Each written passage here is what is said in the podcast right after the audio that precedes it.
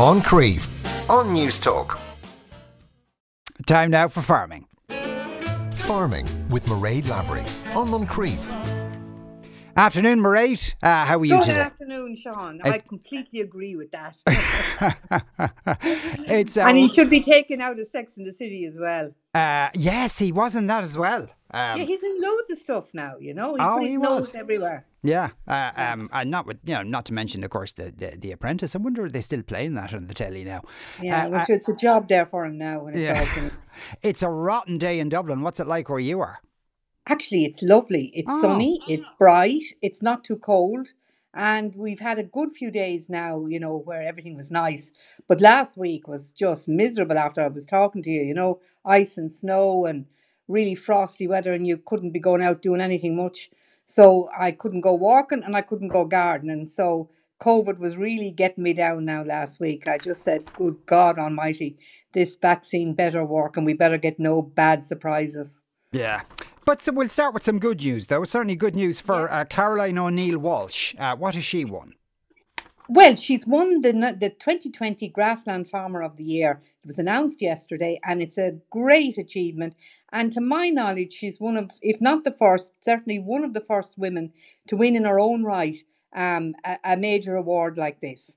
And um, and this is a woman. This is the new generation of farmers that we're we're breeding now, and um, and they're so professional in their job, and and so much they want to be farmers. Like in the past, there was an awful lot of farmers in this country that are round pegs in square holes. They ended up being the eldest son or the youngest son or the only son or whatever it was. And they ended up, it be the presumption being that they're going to be farmers from the time they were two months old. And they lived with that inheritance. And half of them weren't, you know, really up to the job at all. But there's a generation coming now who really want to be farmers. And um, Caroline is a case in point. She started off um, leasing land. She didn't have her own land. She leased land to farm. And in preparation for when quotas um, disappeared in was it 2014, she um, she got uh, she was awarded new new entrant milk quota in 2009, and she gradually built her herd up. Um, married, moved on to her husband's farm, and is currently milking 72 cows. And what she has done is doing, she does two couple of things really well, for which she won the award. She grows more grass and she grows great grass. Right. And the whole kind of thing around dairy farming now is minimum inputs, minimum amount of fertilizer, minimum chemicals, and everything like that, and to grow more grass and better grass. And she has proved an absolute humdinger at it, and for that's for what she won the award. So she's based down in Ballinascarthy in County Cork, and currently milking seventy two cows. And I think her numbers, she's going to cut her numbers back to sixty four because if you can produce grass efficiently, you you know your cows will be more efficient as well, and you won't need as many to make the same income. So fair dues to her. She's a great role model for other young women, and there's so many of them out there now, not just in dairying, but in in beef production and in sheep production, right across the enterprises, and they are taking a, you know, a really professional. You know, they're they're dealing, they're being really professional farmers, and it's lovely to see. Okay, that is uh, that is great to hear. Now, uh, the amount of money we spent in supermarkets uh, last year, but particularly in December, it's jaw dropping. Really, I assume it must be something to do with COVID. Oh well, well, uh, well, yeah, well, of course, because we couldn't go out and eat. Um, you know, well, I suppose what I can't even remember when restaurants were open or hotels were open or anything, but um, we we see the consequences of it now because everybody has their runners on and they're trying to take a few pounds off. Now we're sheep farmers here, and if we wa- want to test how well covered you are with condition, and that's the nice word we use to describe fat.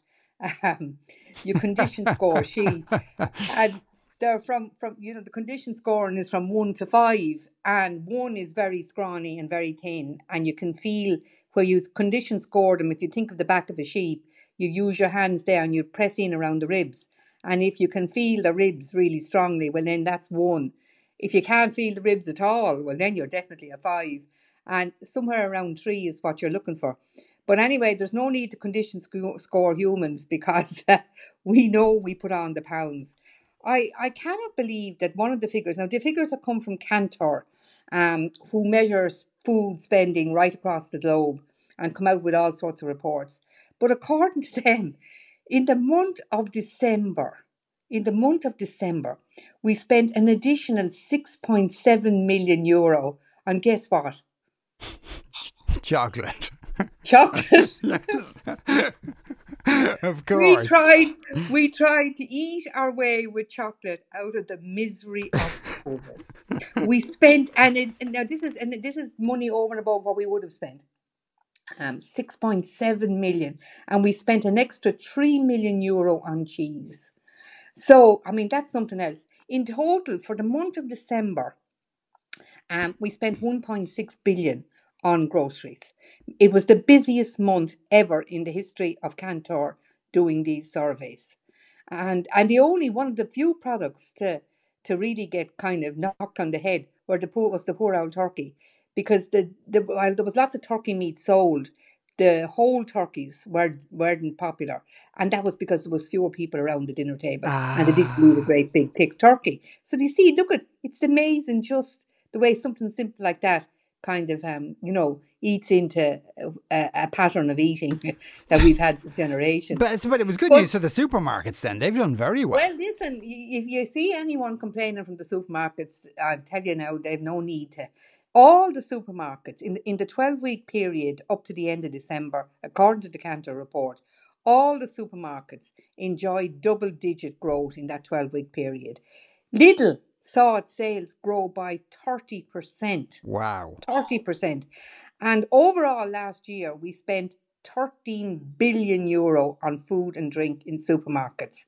And that's up about 20% on the previous year, uh, around 1.85 billion. So again, you look at it's the switch to home cooking because you can't go out, you can't go to takeaways. There's so many places that are off limits. So people are having to get used to eating the home and they're going out and buying the groceries and they're probably throwing a third of it away because they don't get to use it. And um, but anyway, the supermarkets are really benefiting from the sales. Yeah. So Okay, you know that's- what the restaurants are losing, the supermarkets are gaining. Uh, and, and uh, you know, as one might expect, I suppose exports have been hit this year by both COVID and Brexit, but not as badly as you might think. Yeah, not as badly. Um, down two percent actually, according to Bord Bia. And um, you know, given all the trouble, and when you hear, you know, the trouble with regard to the exports and the delay in ports, and you know, at least now they seem to have got the the Rosslare thing going. Do you remember I talked to you about that several times? So there's an awful lot of kind of traffic being transferred to to to Rosslare and going directly to France and and Holland rather than trying to go down through the UK. But um, but um, one of the real interesting things in the figures um, is uh, the butter sales to the United States. Now, uh, we, we had very good market growth there over the last few years, and Irish butter was the most popular imported butter in America. But then, of course, you had the whole Boeing problem and the airline problem and the Bombardier, isn't it? I think the the you know there was uh, state support. So Europe and um, or America put tariffs on European produce, and one of the things they hit, uh, or that um, Mr. Trump hit, was um, uh, butter, and he whopped on a twenty five percent tariff in ni- in two thousand and nineteen on the sales of butter. But would you believe it? Despite the tariff of 25%, the butter sales in the US, Irish butter sales in the US, were up 9% to 210 million. So it just shows there was a real price elasticity there, and people not alone were prepared to continue to spend and spend 25% more on Irish butter, they were prepared to buy more Irish butter, 9% more. So that's a, a really good news story. That's out uh, that- and that's a very hopeful sign uh, for the future. Uh, Mairead, thanks a million for speaking with us today. Mairead Lavery, there you are listening to the Moncrieff Show on News Talk. Moncrieff on News Talk.